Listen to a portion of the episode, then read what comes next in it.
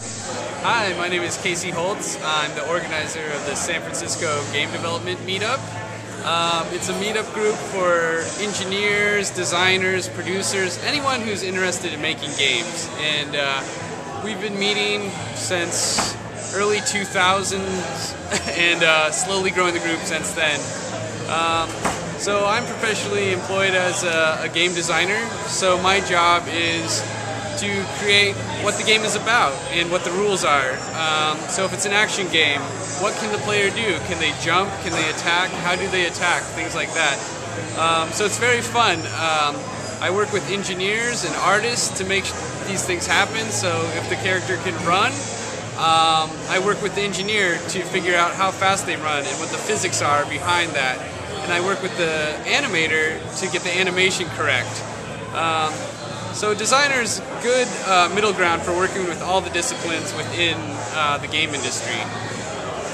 Do you have some experience as an artist or a programmer uh, or anything like yeah, that? Yeah, so I always loved drawing and making art, so that's how I broke into the game industry is uh, I visited a studio in my hometown in Colorado and talked to them and they, they recommended uh, either becoming an engineer or becoming an artist and then working into game design. Since game design, it's a little bit harder to display your skills. So uh, I went to the Academy of Art in San Francisco and got a 3D art degree for games and uh, built up a portfolio and during college and high school made my own games with friends on the side which I really recommend doing. There's a lot of ways to make your own games out there. That can get you into the industry so strongly recommend it. So learn art, learn programming, whatever you can do if you want to make games, and there's definitely a way to do it. Hi, my name is Turi. I just arrived here in San Francisco and I'm a 2D animator.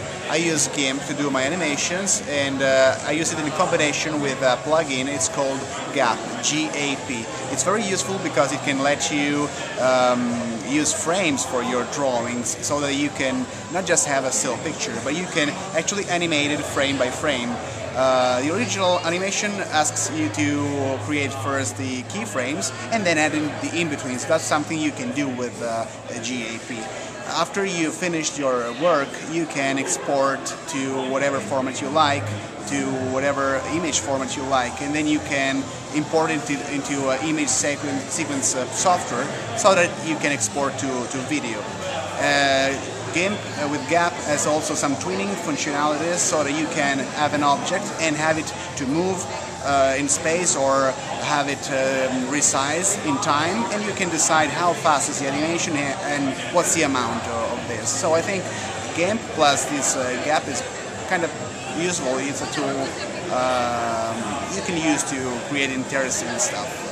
Can you tell me again about the uh, the roto thing that you roto, described? Rotoscoping is a technique that um, uh, allow animators to draw over uh, an existing live action video. So you have a video uh, and you can actually import it into GIMP using GAP so that you have a sequence of frames. You can then draw over those frames and when you're done you can delete the previous video. So what you have as a result is uh, an animation that looks very natural and the movement will be very smooth. And what about for people who want to use Inkscape for animation? Yeah. Uh, well, actually, Inkscape uh, can be used in combination with uh, Blender because you can export the frames. I use um, Inkscape mainly for backgrounds because it's very good, uh, uh, it's very flexible, and uh, I like it that, that, way. But there is a, a, a Synfig uh, it's a similar project, not, not, exactly Inkscape, but it's a kind of a sister project to it. And uh, it will even let you export videos, it will let you tween stuff like Flash does. Can you spell it? Uh, S Y N F I G. Hi, my name's Greg Damiano, and I am a game designer with Playdom. And I guess when I was in school, even about your age, I, you know, I knew I liked these things, uh, these video games, and I didn't realize that there had to be a whole office of people actually making these things and making them work and coming up with these great stories and cartoons that we're playing. So uh, recognize that what you're doing it's actually very difficult and you should be proud of everything that you're doing there. Like it's really fantastic, amazing stuff.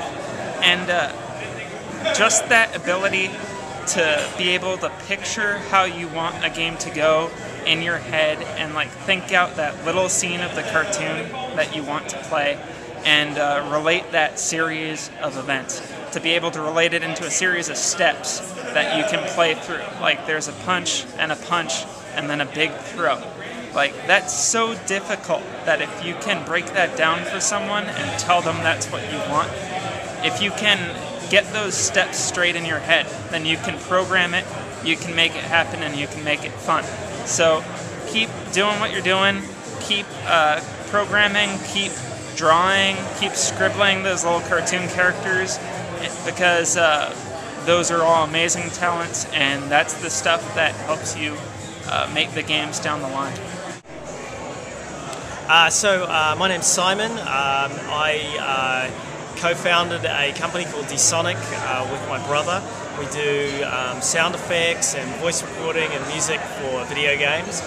Um, we've been doing that now for, for, for 10 years and, and we've worked on a number of games. If you play games you've probably heard of, like Bioshock, Brutal Legend, Oblivion.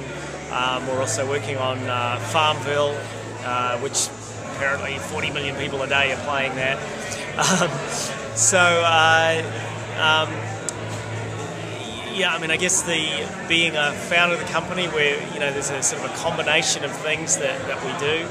Um, I'd say that um, probably a thing that has been something that I've always done is is to sort of have multiple skills. So so there's definitely the the I'm a, I'm a musician, I'm a composer, um, and, and sound design. There's also the sort of the technical aspect of that using. Um, uh, you know, audio production tools to, to create music and sound design and all the rest of it.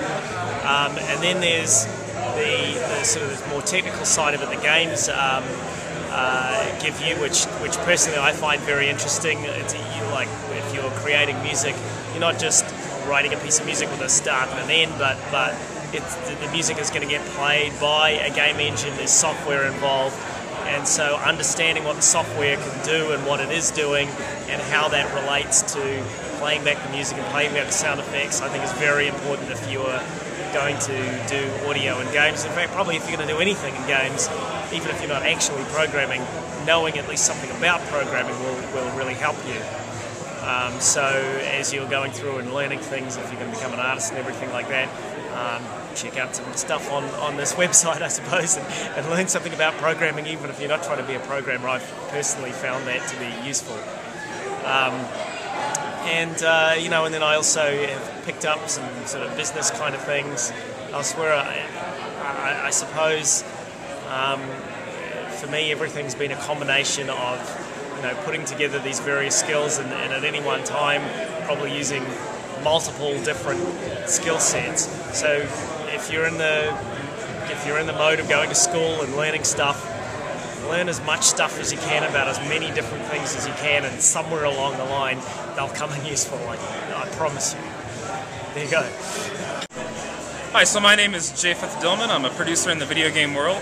Uh, there's many different roles you can pursue if you're going into video games. There's engineers who do the coding behind the games. There's artists.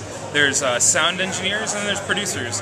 And producers create the schedule. They work with uh, game designers to create the features for the games, and then the engineers code those and create those on the back end. Uh, so that's what a producer does. Uh, there's also a tool out there that would be very useful for students. It's called Wild Pockets. If you go to wildpockets.com, you can find this tool. It's free to use. You can create a game entirely by yourself. There's a 3D engine. There's uh, scripts that you can use, a, a, a library, an asset of, of art, and you can create an entire game all by yourself and publish it to the web. Check it out, wildpockets.com.